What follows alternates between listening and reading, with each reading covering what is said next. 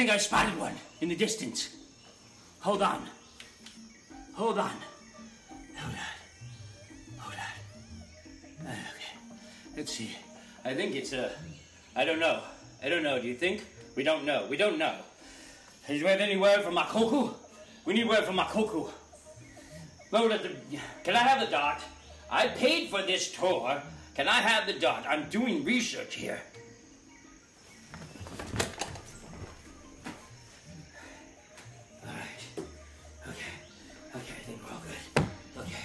Here we go. Collect me. All right, good, good. I think I might have gotten him. I'm not sure.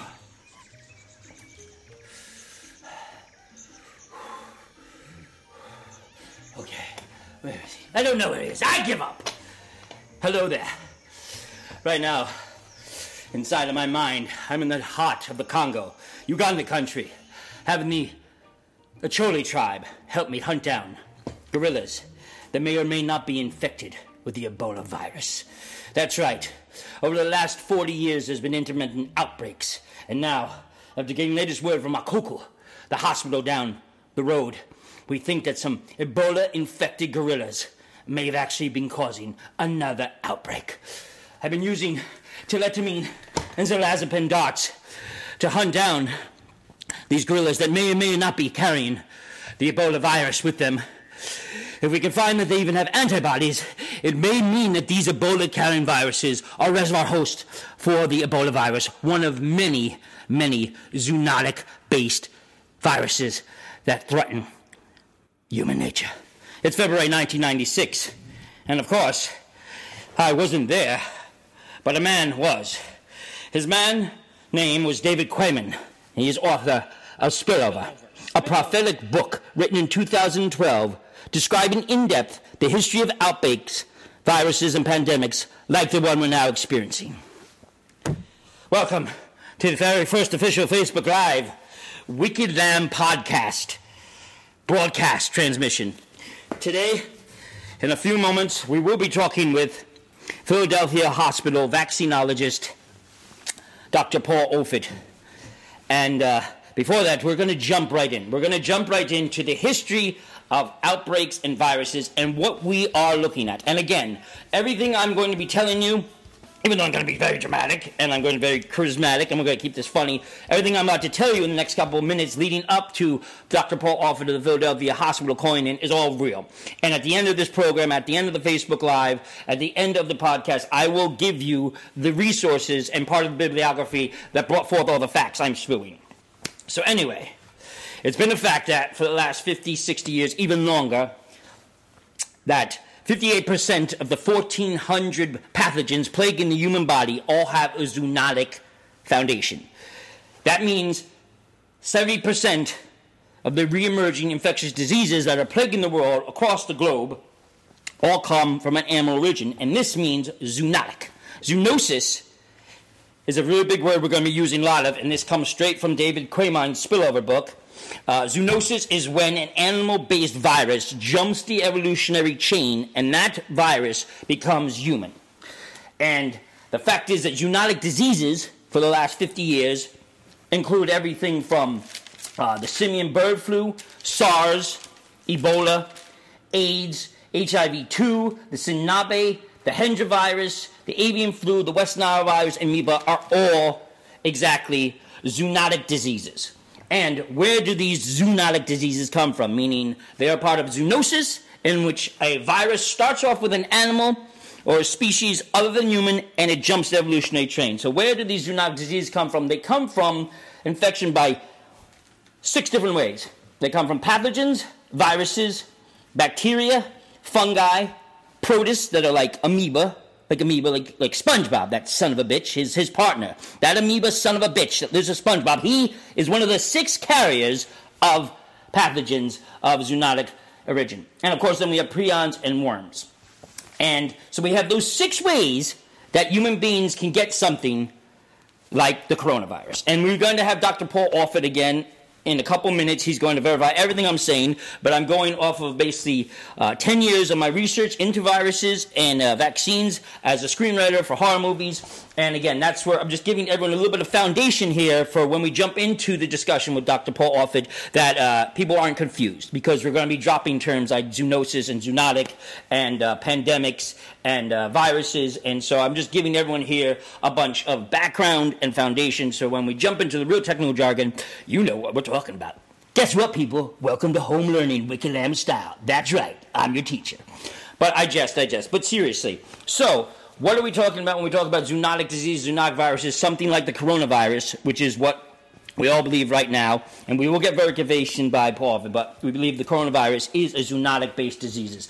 Basically, these diseases have been uh, occurring for years and years. And again, I did an introduction where I talked about the Ebola virus. Ebola virus is one of many these zoonotic type diseases that again began in 1976, and the first fallout zones of the Ebola occurred 300 miles away from each other. So talk about how things can spread that fast. This is 300 miles away, and that first outbreak killed you know uh, lots and lots and lots of people. I don't have all the exact uh, numbers right here, but uh, we do know that and you know, these are all coming in the history of viruses and, and, and, and, outbreaks that started way back with the Spanish influenza in 1917, 1918, which uh, may have actually had origins here in the Midwest as well as overseas. And uh, that was a decimating uh, epidemic and pandemic that actually killed my grandmother's sister. My grandmother's sister died. Uh, she was in her 20s. She was actually a healthcare worker, and because we didn't even have half the infrastructure we have today, I know that sounds pretty horrible, but uh, because of that, the original Aunt Babe Angelina Lombardi died of the Spanish influenza. And uh, many years later, during the polio outbreak, which peaked in 1952 after killing over 3,000 people, uh, my mother, Barbara, and uh, Reichard uh, actually got polio, and um, she survived it. And again, polio came about, peaked in 1952. It paralyzed over 21,000 people, and because of Hillary Kaprowski and Jonas Salk and Albert Sabin, we got a vaccine for the polio virus. And of course, of course, there were problems at first. You know, the, the, the Salk vaccine wasn't perfect. The Sabin vaccine wasn't perfect. The way they were manufactured, there was some kind of big snafus at the time that a lot of people got infected. But again, that, that was really the modern birth of, of vaccines, goes back to Spanish influenza and specifically the polio vaccine. And so, just a little bit of backstory for the history of vaccines and why we need them and why they're real, as you can all now know about, and now you're dying for them because people are literally dying. So, anyway, we've got these zoonotic diseases, and they come from an animal based life form. And uh, these things have been around so long, and the origins of the coronavirus have been around underneath our very eyes and nose because epidemiologists and vaccinologists and virologists, they are all, they've been studying these viruses for years and years and years. And we had the research there, we had the doctors, we had brave souls across the planet doing the work. And again, this work was not listened to. And that's why we are where we are. So, something that's interesting, and I'm going to talk about more with Dr. Paul Offit when we get him on the phone is that uh, there's a virus that's really interesting we talk about in David Crane's spillover book, uh, which I urge everyone to read. Uh, um, the Hendra virus is very, very interesting, and it's something I think we should all learn about and know about because it gives us a lot of insight to why are we being quarantined right now? Why are we so terrified? Why is every state having this emergency? I think when you look at the Hendra virus specifically, you have kind of uh, a core foundation for why we should be terrified and alarmed. So the Hendra virus first appears in September 1994 in Brisbane, and it kills a couple of show horses and race horses. It only gets one person killed, and another farmhand goes home and he gets sick from it. And uh, at first, again, they think that this is a specific virus that is only affecting horses in Australia. And so when they finally come to um, classify the Hendra virus, they call it the uh, the equine morbillivirus, or EMV. It becomes known as uh, EMV or equine morbillivirus in 1994 before they had all the facts. And so, what happens over the next year or so, very strange, is that there's some incidents start to happen with this EMV virus at the time. And one regards a man that suddenly starts to have feverish seizures. And this man starts to have feverish seizures and he's getting all messed up and they think maybe it's his spinal meningitis is coming back, that he is, is, is another uh, virus and something that comes as a, as a very deadly pathogen. Uh, anyway, so he thinks it's a spinal meningitis being uh, revived, so to speak, and uh, that's all he thinks it is. And um, he then goes into the hospital, and he eventually gets fever, and he dies of en- encephalitis, which is brain inflammation. Which again is something I've been researching for my zombie scripts because I think if there's zombies were to come about, please let them come about because this is boring. Um, uh, I think encephalitis, which would be inflammation of the brain, maybe it could affect the cortex of the nervous system that a dead corpse might be reanimated in some kind of way. So that's always been a part of my uh, horoscope research is that maybe the encephalitis would make a zombie. But that has nothing to do with this. Anyway, this poor farmer in September 1995 dies of the equine virus, and uh, it's then that they discover that they've only been partly right about what is this horse virus killing uh, horses in Australia, but damn, the horse dies. My horse died from the Hendra virus. Uh, anyway, uh, they find out that this farmer actually had the Hendra virus for a year. Hendra virus was dormant in this guy's body for over a year because he had been one of the trainers taking care of one of the horses that had the equine virus. So the way zoonotic uh, species affecting viruses and pathogens work you know, it jumped the chain to kill this farmer, but it took over a year for it to um, uh, go through uh, the, the species and, and get into uh, human beings. And it's not until 1996 that researchers in Australia are studying the Hendra virus and they're saying, well, where does this come from? Which is what we're going to find out from Paul Offit about the coronavirus. Where did it come from? Did it really come from the Wuhan meat market? Where did this zoonotic based virus that we're all being afflicted by come from? Um, and so they start to research. Well, it, it, the horses are killed and they died slowly, but it, how did it, did it start in horses? And so they start to research the Hendra virus, and they call them in Australia these flying foxes, these damn flying foxes. And flying foxes in Australia are known as bats.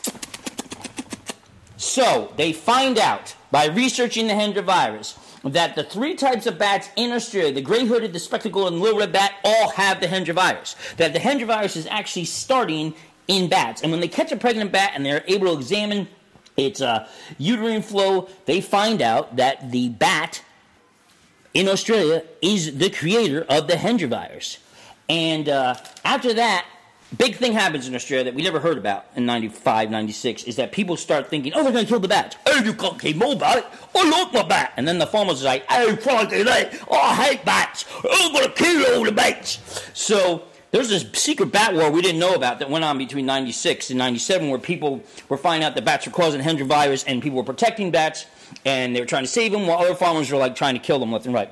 And so what happens is the research teams come in and they research, and there's 128 people that they test, and they find out that those that are even bitten by the bats that contain the Hendra virus don't have any signs of the Hendra virus. They don't have antibodies. And antibodies, again, are things that are created by your body to start fighting a virus once it comes in contact. But it finds out that there's 128 people that have come in contact with these bats that have the Hendra virus, and these people are not showing symptoms. They don't even have antibodies. So how can this be? How did the farmer in 1995 drop dead suddenly because he had had the Hendra virus body uh, type uh, for a year? How did that happen? If people come in contact with these bats aren't getting the Hendra virus, but the guy who takes care of a horse who had it then dies a year later, this doesn't make sense. Doesn't make any sense. And so what they find out, and which is what I think we're going to learn more about from Dr. Paul Offit, is the way a virus works. And now it's time for a little show and tell.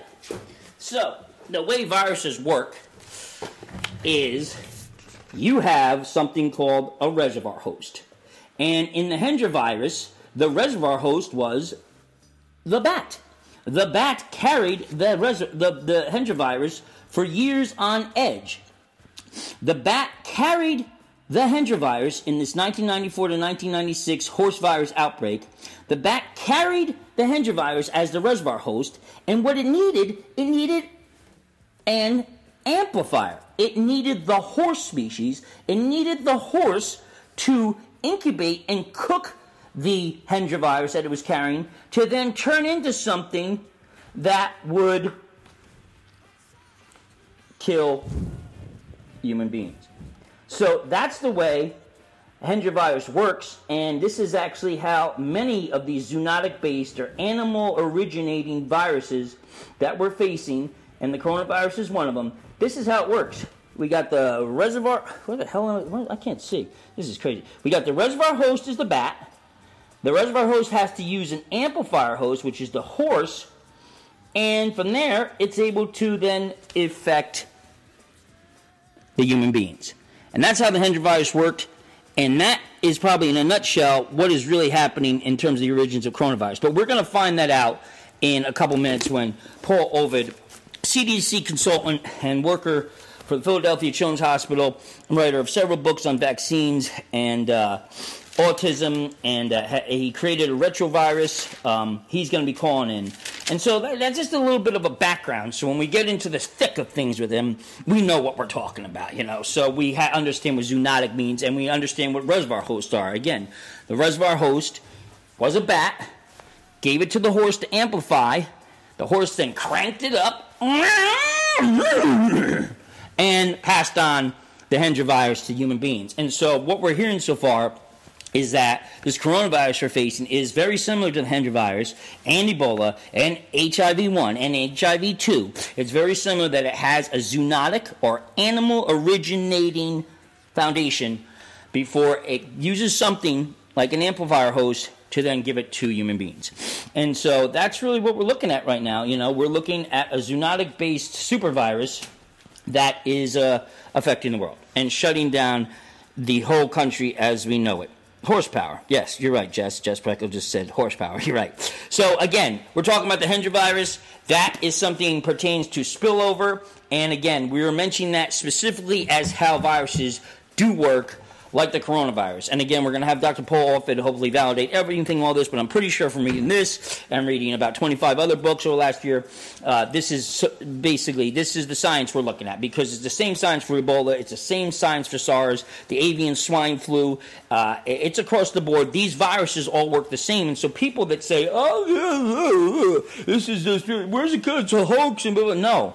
The fact is that for the last 40 years, these viruses have getting faster, stronger, like Daft Punk sings. They're getting more and more powerful by the day, by the week, by the month, by the year. And the CDC has been aware of this. If you read any of these books, which I'm going to mention at the end of this, you know, the CDC, the global health community has been aware of these viruses. They've been, I mean, we were looking at a book that I read today. I mean, this is just mind blowing that, you know, uh, this is back in um, 2004 2004, The Great Influenza by John M. Barry talks about the coronavirus. He talks about coronaviruses in 2004 and how the influenza was just one part of the Big Bang for these things. And uh, in 2004, he was already talking about how coronavirus was going to keep evolving and that's the truth. These zoonotic based viruses are evolving. They're all interlocked and they all bounce off each other. And we had the swine flu before and we had this for SARS before that. And again, it just keeps building and building and that's how it's going. And the reasons for this are a mixture of deforestation, clearing the forest, ecological damaging by human beings, the building of highways, suburban sprawl, tourism, and what's happening is whether you're going to the Congo, you're going to Africa, you're going to South America, you're going to all these beautiful indigenous rainforest places, is that when you get to them, they've got something that's called the virus spear. And this is like a mall. It's like a shopping mall for viruses. They wake up,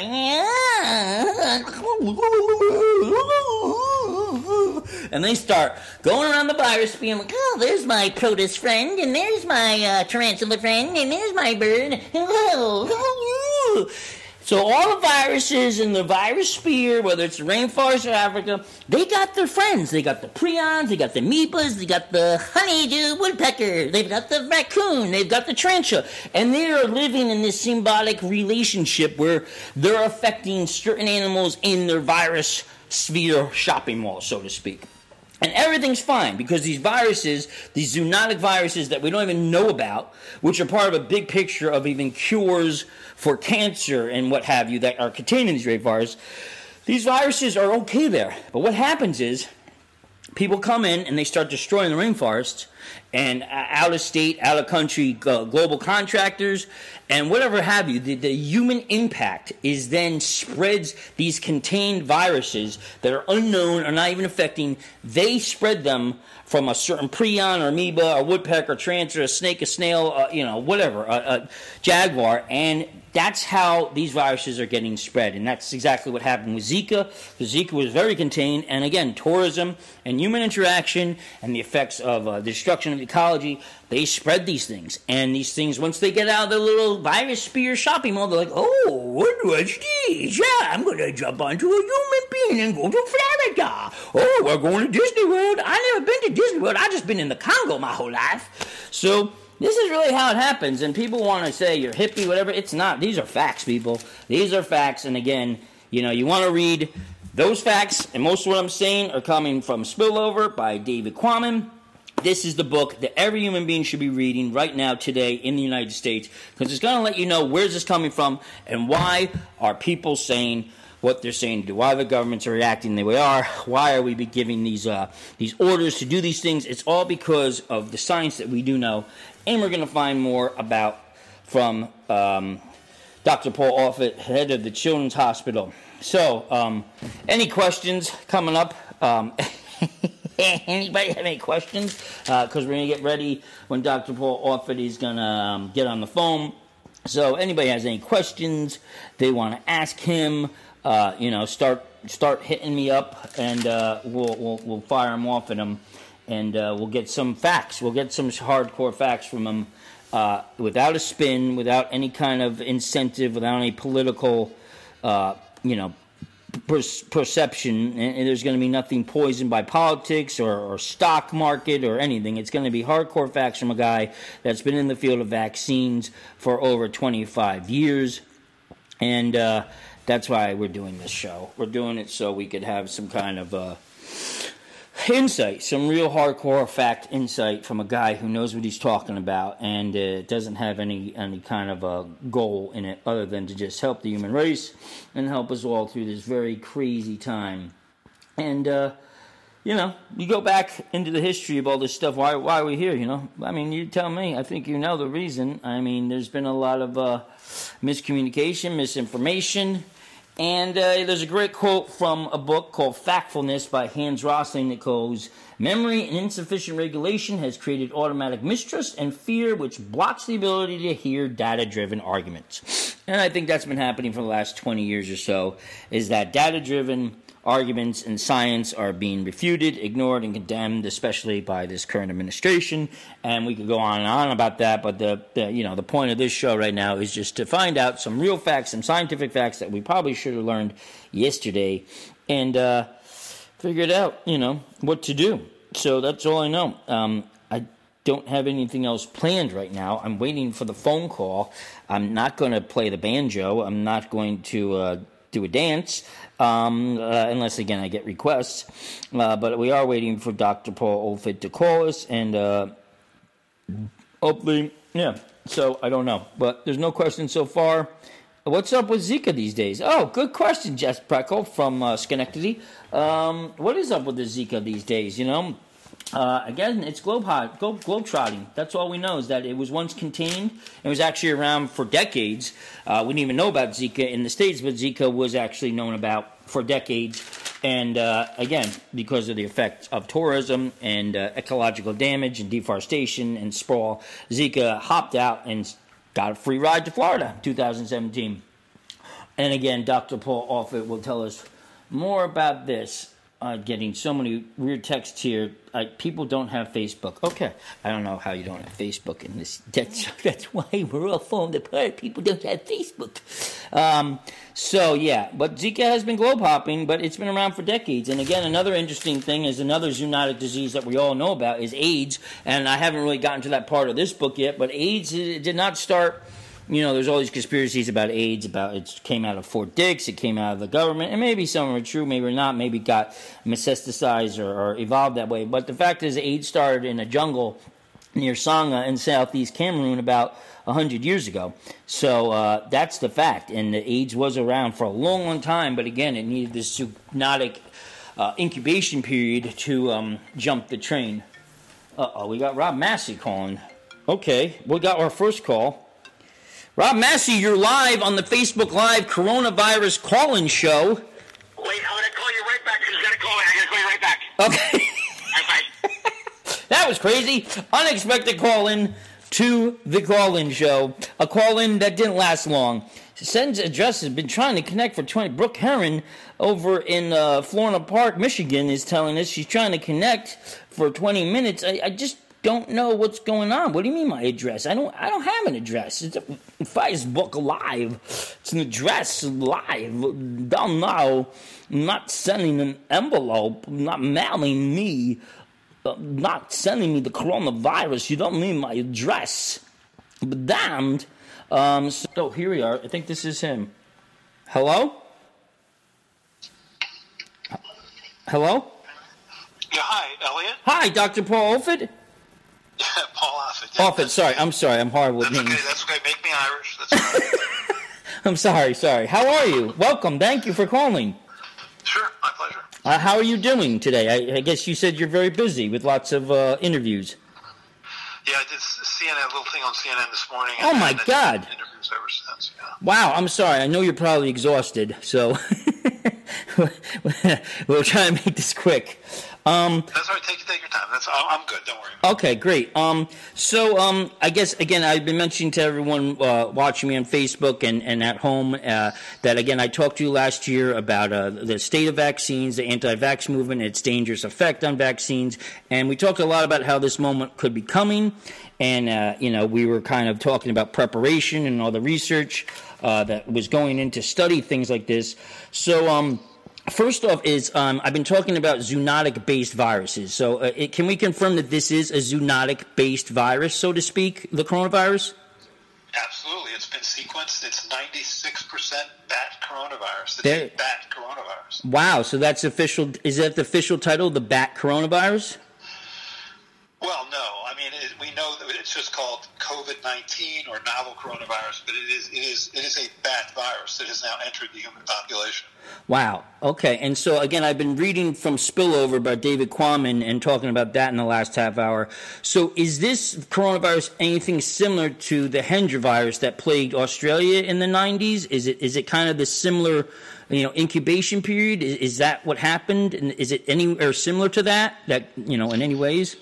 I, th- I think what it's similar to is the other two previous novel coronavirus. Well, let me take a step back. There, Okay. There was we know we've known since the early '60s that humans are infected with human coronavirus. I would say that, that in our hospital, Children's Hospital of Philadelphia, every year about 15 to 20 percent of the children who come into our hospital with respiratory symptoms um, have coronavirus, are Wow. infected with coronavirus. Those are human coronaviruses. Over the last few years, there have been three novel coronaviruses. By novel, I mean no one's ever seen them before, therefore they have the capacity to cause a worldwide epidemic or pandemic. The first was SARS, Yes. severe acute respiratory syndrome, which caused 8,000 cases and 800 deaths, so a mortality rate of 10%. The second was MERS, Middle Eastern Respiratory Syndrome, which had a about 2,500 cases, 1,000 deaths, around a 35% uh, mortality rate. And this is now the third novel coronavirus. The difference between this one and those two is this one is much more contagious than those first two. Um, so this is worse. This is again per again spillover. This is an evolved uh, coronavirus, evolved zoonotic uh, disease. That it's worse than what we've seen before. Sure. I mean, the first one caused about 800 deaths. The second one caused about 1,500 or 1,000 deaths. This one's already caused worldwide more than, I think, 15,000 deaths. So what's the origin? Like with the Hendra virus, we found out that the reservoir host of the bat then passed it to the amplifier host of the horse to basically turn it into the Hendra virus that could kill and infect humans. How did this coronavirus start? What what was its reservoir host or its origin? So its origin was bats. It's a great one, what, what is the reservoir host? Is either civets or pangolins. Neither of which I pretty much ever heard of until I sort of started reading about the origins of this virus. But Wow. um, that looks like that was the intermediate host that then was the transport to to, uh, to us. But you know, so, uh, Chinese have a taste for bats. I mean, they, they eat fried bats, they drink bat soup, they drink bat tea. So it's not unusual that this virus would have started there. Wow. So what are civets and are these animals? Are they prions? What what are they? No, no, they're they're mammals. They're little mammals? And what are they now? Were, now, are, do we know specifically 100 percent that that did come from China, from the Wuhan market, or where, where do you think right now it originated? Yeah, well, it, it, so the original thinking was it came from that market, that open food market in Wuhan. But then there, there was a question about whether there had been other cases that had originated outside of that market. But certainly, I think it's fair to say that it originated in Wuhan and that it then spread across China and now across the world. Okay, and so Wow, this is yeah, this is amazing to know. And uh, I guess a couple questions already is um, which is everyone's asking, everyone's wondering because there's so much hysteria and schizophrenic, uh, you know, proliferation of information. Is uh, you know, did we drop the ball on this? And, and that's what I think everyone's feeling. Uh, did we have means and we just that we were sabotaged by politics? Well, you know, could we have prepared better? Are we prepared, or what? What's the fallout really looking like in your professional opinion? We dropped the ball in many ways. First of all, in 2005, when the, the, the so-called bird flu virus raised its head, the so-called H5N1 influenza virus, there was put in place by Tony Fauci and others a pandemic preparedness team, so that when when the next pandemic came, although bird flu really never was a pandemic, it was a feared pandemic, but that when the next pandemic came, we would have we came we would have in place manufacturing facilities to make the vaccines we needed, to make the drugs that we needed, to make the masks that we needed, etc the, the, the current administration pretty much dissembled that um, pandemic preparedness program um, when it took office because it just didn't want to spend the money. The second way we dropped the ball is in January. The um, the Congress was told by the Intelligence Committee that this was a potential pandemic that could sweep across the country and infect the U.S., and that was ignored. Then we were actually slow to, to uh, stop flights from China into the United States. Um, you know, the President Trump had to be really pushed to do that because he didn't want to upset President Xi, and so um, that was slow. Then, you know, what didn't we have? We don't didn't have testing, uh, you know, because we just had the CDC be the one that made that test, and their so-called negative controls were positive, so we didn't have testing. So by the time South Korea had done 200,000 tests of its citizens, we'd done fewer than 500. So we didn't really know where this this once it started to spread in the community here in the United States, we didn't know where it was, we didn't know how severe it was, and so we we lacked that information too, and we didn't have, don't have in place masks, respirators, you know, ventilators, etc., N95 masks, all the things we need to fight this at, at the hospital. We were horribly unprepared, even though we had a heads up, even though we had a system in place that could have, we, we could have done much better. So I think the administration has completely dropped the ball on this. It's frankly hard to watch. Yeah, it's like a nightmare. It's living in a science fiction movie from from hell, so to speak. Um, so now these numbers are com- facts are coming in. Again, I feel like there's, like you said, the dropping of the ball. People are learning things by the hour in the infrastructure of New Jersey, the tri-state. So, I mean, these idea that, that I forget her name in the State Department that everyone's going to get it. Is that really true, or is this just kind of like scare tactics so that we stay in home, or you know, like how fast can this spread? This community-based uh, virus that they're saying is it really something that everyone's going to get no matter what, and it's just this question of survival rates? or? No, I don't. I mean, so we have 330 million people in this country. Right now, we have about, I think what's listed is around more than 30,000 cases and fewer than 500 deaths. If you assume a mortality rate of 1%, and that's probably high, then the real number is probably 50,000 cases. I think actually the, the actual number for mortality rate is probably closer to 0.1%. And, and we'll know that over time, but that's my guess in which case it's not it's not 50,000 cases, it's about 100,000 cases. Because I think the deaths are right. I, I, think we know who's died and who hasn't died from this this particular virus. So that, the, probably the better estimate is it's probably about 500,000 cases. That's still in a population of 330 million people. So you know, most people haven't been infected with this. And when SARS came, came when, when SARS caused 8,000 cases in the world, there were fewer than 10 cases in our country and no deaths. When MERS, you know, emerged, there were fewer than 10 cases in our country and no deaths, even though everybody was susceptible to those viruses. So I think that people are, are wrongly assuming that because everyone is susceptible, therefore everyone will get it. I, I don't think that's going to be true at all. And fra- frankly, I think that consider the fact that just seasonal influenza has killed about between 20, according to the CDC, between 25,000 and 60,000 people in this country. That will dwarf, I think, anything that is done by this virus. Wow. Wow, that's that's that's some sobering news, and in some ways, it gives us a little bit of hope. Um, do do you think like uh, having uh, Jessica Chandler Fay from uh, Nevada is asking? Do you think it's wise for us to ease these restrictions after 15 days? How long do you think the quarantine should be mandated for health reasons, or, or I think have to have clear markers for when it is that we start to back off of this quarantine. I think you know right now we're in a log phase, you know, an exponential growth phase where we went from two deaths at the beginning of March now to almost 500 deaths here a few weeks later. So we're still getting you know in, in this logarithmic growth phase.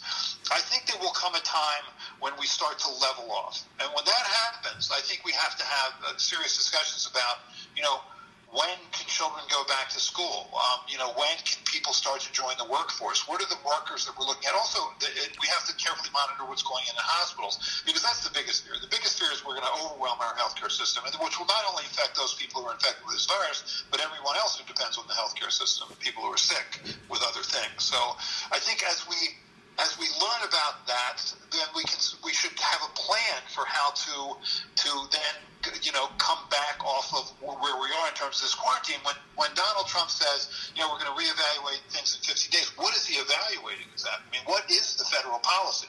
That's what we need. We need a federal policy. You know when people you know, talked about, you know, Donald Trump as president. You know, imagine what would happen if there ever was a crisis. Well, there's a crisis. And yep. You're seeing what's happening. We just don't have leadership at the federal level to uh, to help us feel better about what's going on because there's two public health crises that are going on here. The first is the crisis caused by the virus, which is going to you know cause people to suffer and be hospitalized and occasionally die.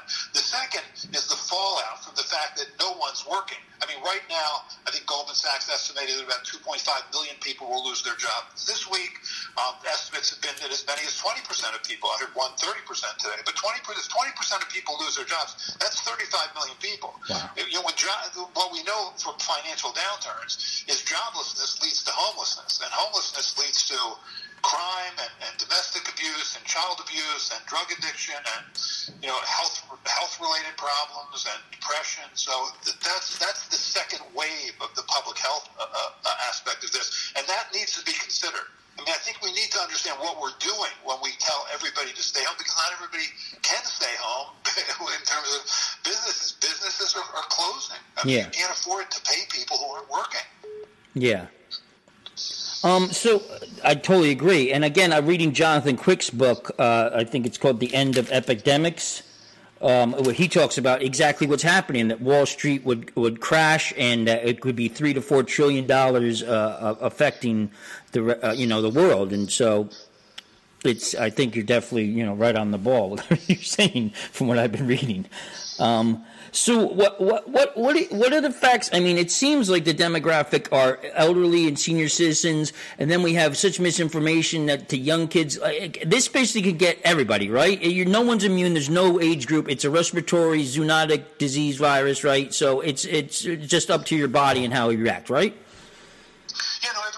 Yeah, no, everybody. I think everybody can get. it. I mean, the, the, what is true though is we, we generally have a sense of who the target group is. I mean, the, the target group in terms of death are people who are over 70 and also have other so-called comorbidities, like they have diabetes, specifically type 2 diabetes.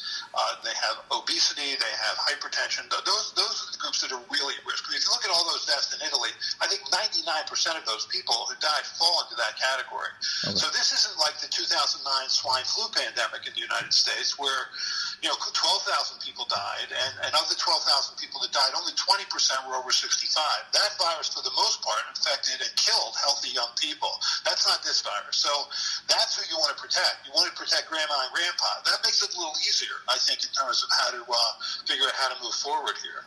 Yeah, so I have a very stubborn 73 year old uh, Gabadosh Italian father who, along with many, many of my friends' parents, are, are kind of in denial. So you would definitely say, stop fooling around, stay home, and stop the visiting, right? Well, yeah, I mean, certainly don't don't go into any sort of crowd. I mean, my mother's 91.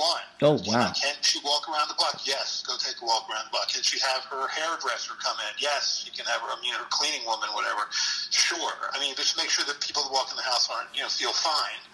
And but sure, because you, you know it's it's depressing to isolate yourself like that for days or weeks or months on end. I mean, that is also part of this.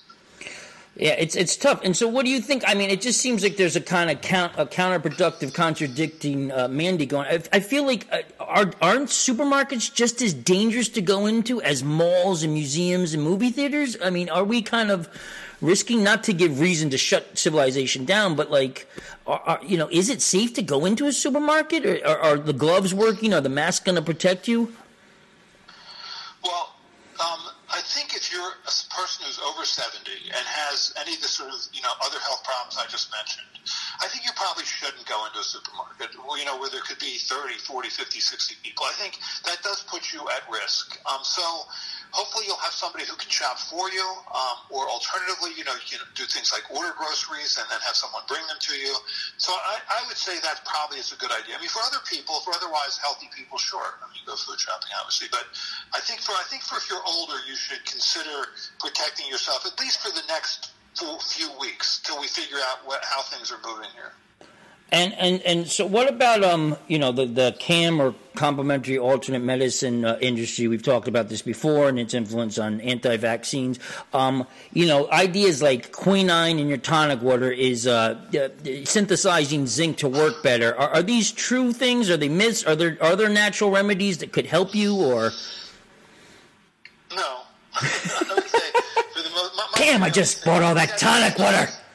I think there's no such thing as alternative medicine. I think if an alternative medicine works, it's medicine, and if it doesn't work, it's not an alternative. I mean, it's all. It's not like doctors are, are you know, take, drinking quinine water because they know it works. I, I don't think that's happening. I think if you're going to do those things, just make sure you don't hurt yourself. That, that's all I would say. Don't take anything that's potentially dangerous. But zinc, because, uh, you think that's going to that's going to work? I mean, the, the, what could work, and we'll we'll see, are antiviral medicines like you know remdesivir or favipiravir. I mean, so that that's there are some early studies that suggest those antivirals oh, okay. may work. We'll see. I think that when Donald Trump promotes hydroxychloroquine and azithromycin as being he, he I'm a big fan of this. He says I really think this is going to be the greatest breakthrough in medicine. Oh God, um, yeah. I, I think that uh, why don't we wait to see? And what Yeah. he's done is he's created a run on this drug. I mean, now doctors, some doctors are actually giving this drug, which I think is wholly irresponsible. Because Ugh. when tested, you're going to find out it, it doesn't work. And remember, when people are sick, you know, one of three things can happen: they can do better, they can do worse, or they can stay the same. You want to make sure you're not giving them something that that uh, that, that where they would have done better, stayed the same, and made them worse. That that's the worst thing you can do in medicine. So wait and see whether this is tested. Yeah. So are are are, are, are, are so but vitamins like zinc, A, E, and B, uh, whatever, uh, C, those are good to take, right? Are there any other natural immunity boosters you'd recommend? No, I, I think I think you're you're the, the see to me there's nothing natural about taking these these these supplements. I mean they're they're concentrated forms of a product that you would never be presented that way in nature. I mean you you, you get vitamin C from juices and fruits, etc. That's the way you're meant to get them. You're not meant to get them in pill forms. And so what ends up happening is you, you bypass your normal level of satiety. So for example, if you take a thousand milligrams of vitamin C, you would have to eat like 14 oranges to get that or eat eight cantaloupes to get that. You're not meant to eat that much. So don't do that. Don't screw around. I mean, you, you know, you, your body has a balance between oxidation and antioxidation. When you take too much in the way of antioxidants, you know, your body needs oxidation for certain things, like killing new cancer cells, like killing bacteria. So don't, don't screw around. I mean, you should be in as, as good of, you should eat well, uh, as- be as good a physical shape as you can be in. That's the best way to, to strengthen your immune system rather than to go to the GNC center. Okay, this is great, great news. Great, great to hear these facts. Um, and then again, um, the, you know, the arena we talked about last year with the unvaccinated. I mean, in your own book, Deadly Choices, you know, we talk about how the San Diego unvaccinated spreads measles, and of course, the Vashon Island and Kings County, where we had the first coronavirus cases.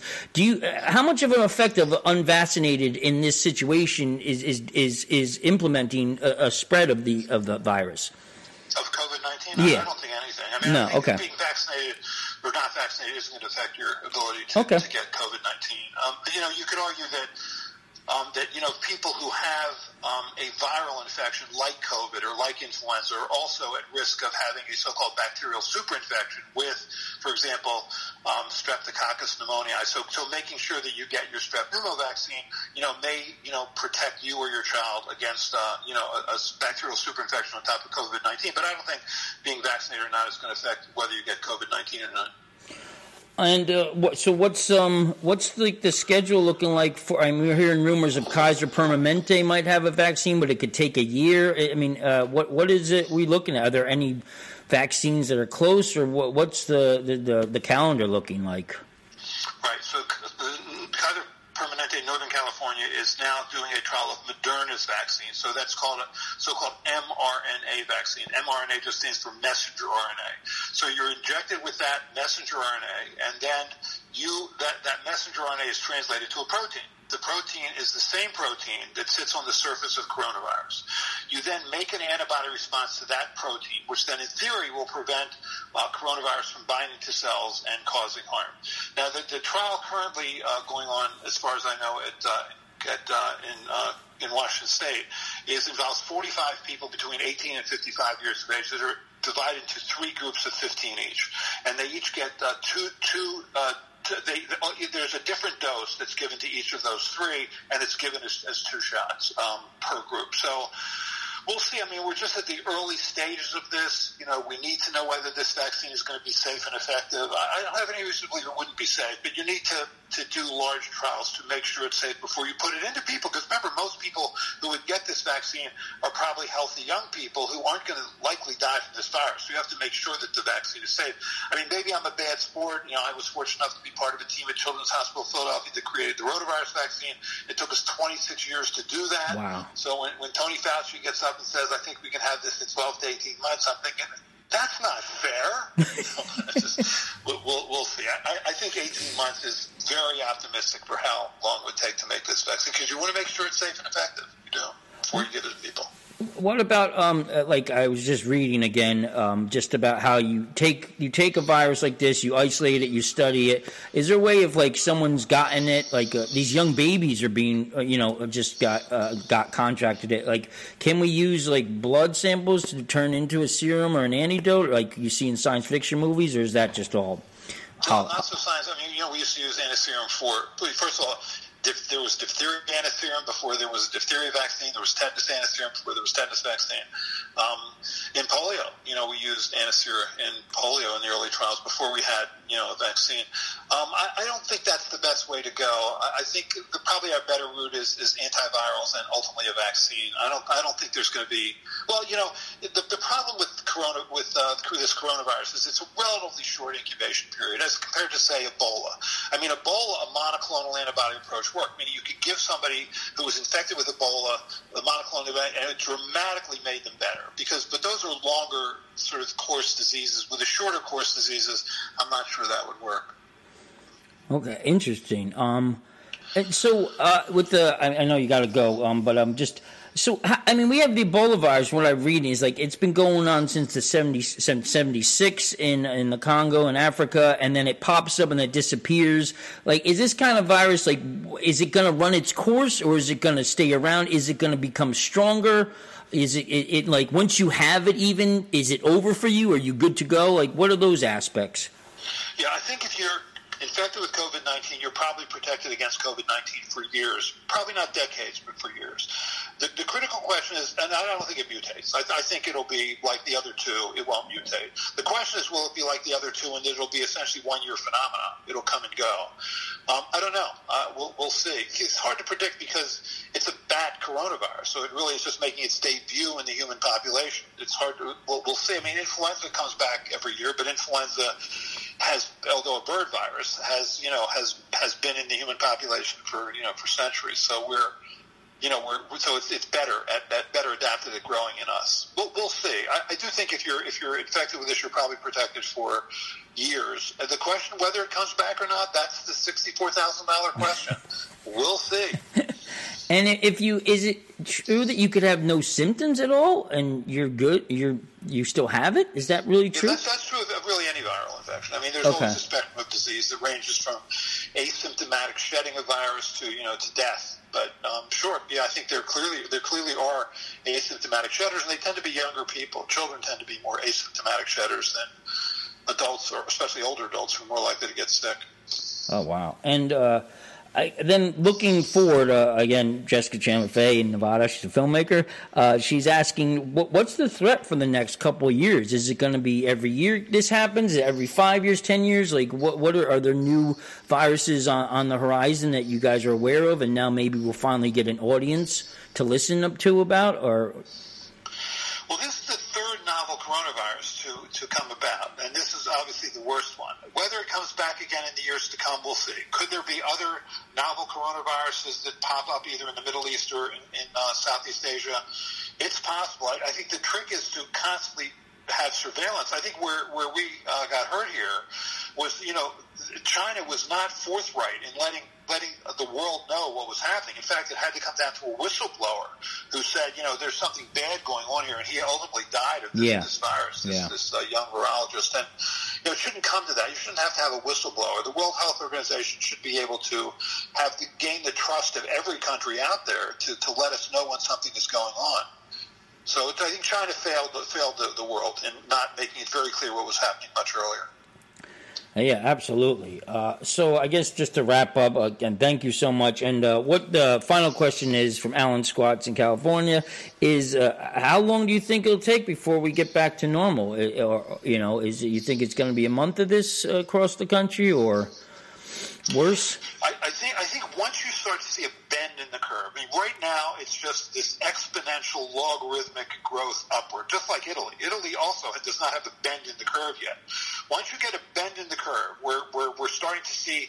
Uh, instead of like a doubling of deaths and a doubling of deaths and a doubling of deaths, you start to see it come back more towards the so-called x-axis, where you're, you know, you're not you're off this log phase, um, which is what happened in China, happened in South Korea, happened in Singapore. I think then you'll have a much better idea. If you want a prediction, I think things will start to look better in about three weeks, maybe four weeks, because uh, because I think what you're looking at now in terms of death are, are things that, that were put in place a couple weeks ago or even three weeks ago, and I think we've gotten better now at this social quarantine because we're more scared, and so I think therefore that what will happen now in the week or two or three forward will be indicative of what we're doing now.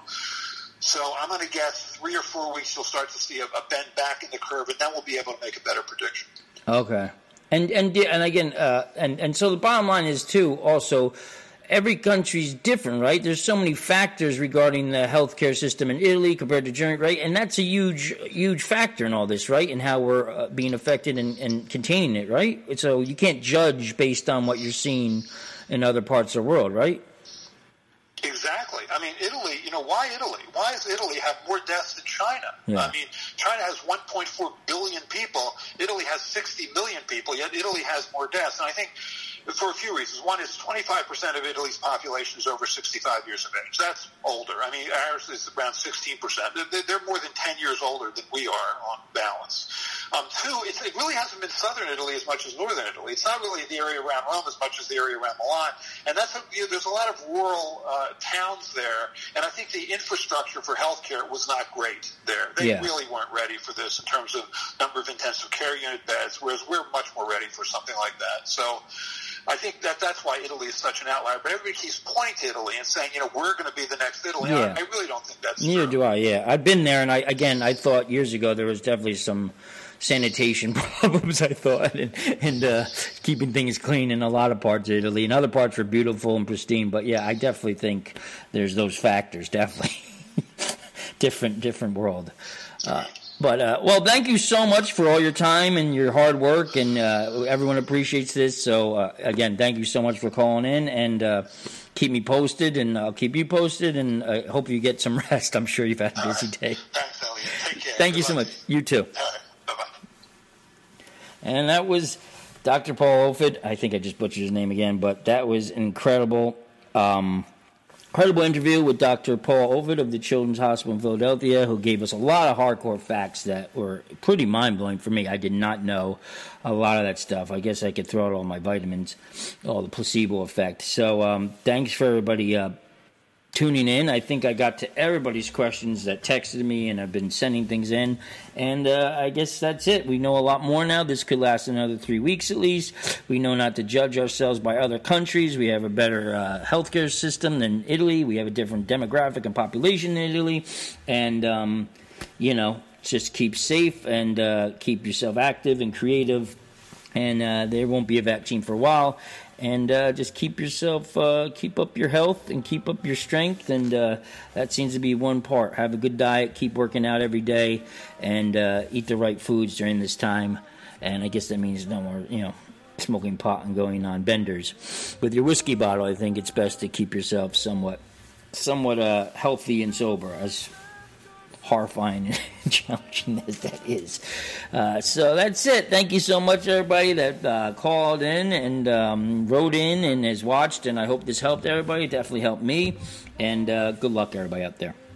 Have a good night. And uh, here's to another fun week in quarantine. Be creative.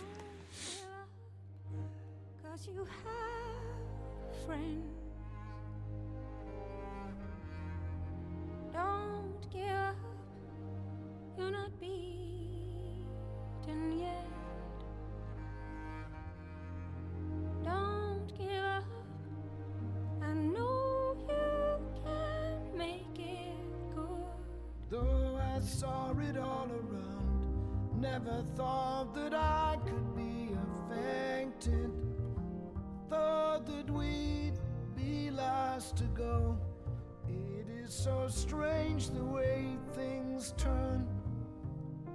Drove the night toward my home, the place that I was born by the lakeside.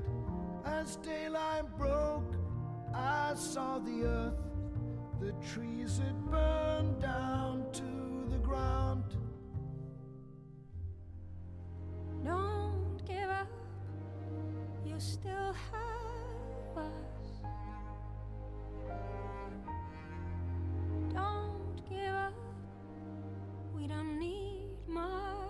Of anything. Don't give up. Cause somewhere there's a place where we belong. Rest your head. You worry too much. It's gonna be alright.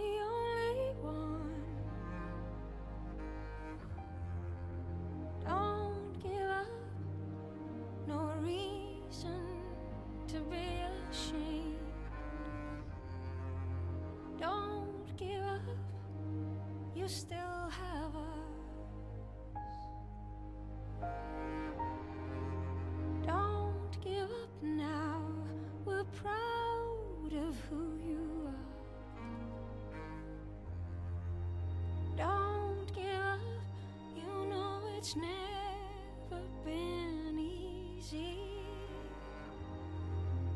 Don't give up, cause I believe there's a place, there's a place where we belong.